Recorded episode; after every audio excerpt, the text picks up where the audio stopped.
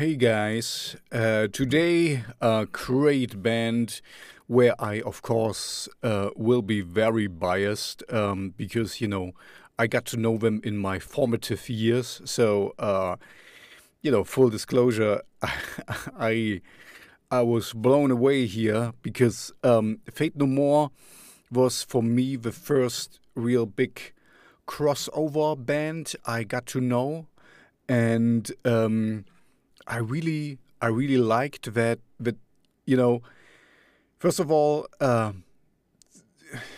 okay, I'm talking here specifically. Uh, you know, my recommendation is for midlife crisis, but uh, of course, I, I know also you know their their first album. I mean, I got all their albums now, and uh, with a different singer and stuff. Uh, you know, with where we care a lot was the um, the hit. So it was more normalish rock fair stuff and um, but uh, really with uh, when there come, comes the real thing um, it changed.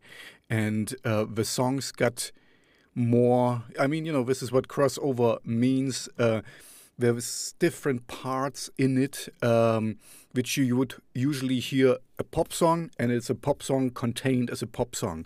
And here you have pop song elements and melodies in and then comes rock and then comes metal and then comes something else and so this was for me really the first time I saw um, you know, I mean, it was the first crossover stuff. I mean, I'm pretty sure there were other things before, and there was always, uh, you know, um, playings around with um, you know, with genres and, and styles. So this is nothing new under the sun. I get that, but um, here we kind of started the crossover scene, and I really, really liked that. It was kind of, uh, you know, midlife crisis is a perfect example for that.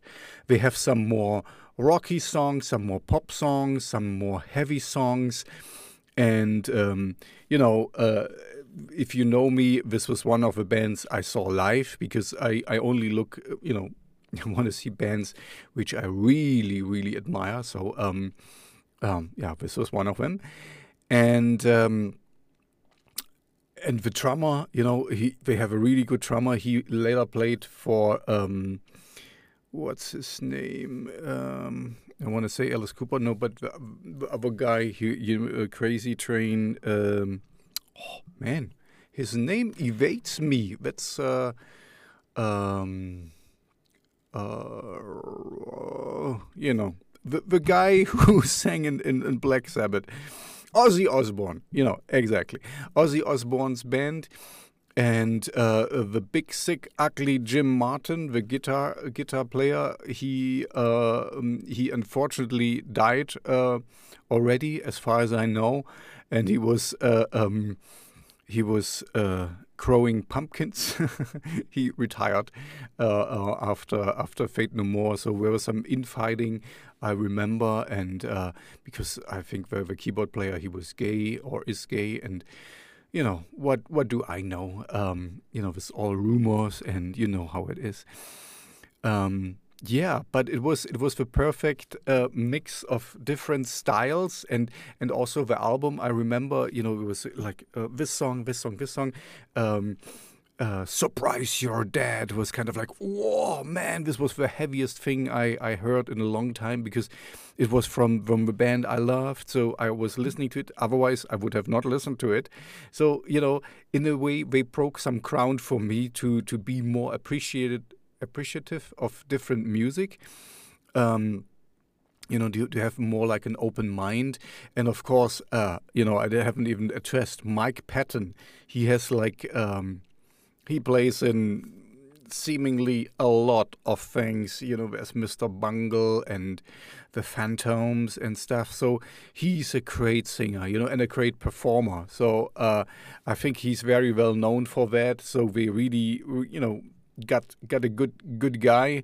Um, so we're, we're all really, um, you know, this is one of the I think one of the rare instances where all the the, the, the pieces fit very well together.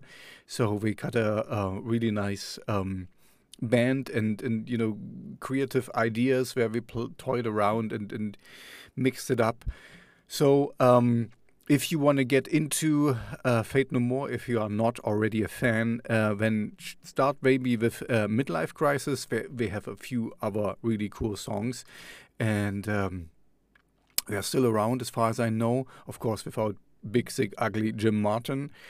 Um, but yeah, it was it was fun. It was they didn't take themselves so seriously, but they made really cool music. Uh, um, midlife crisis is a perfect perfect thing you know.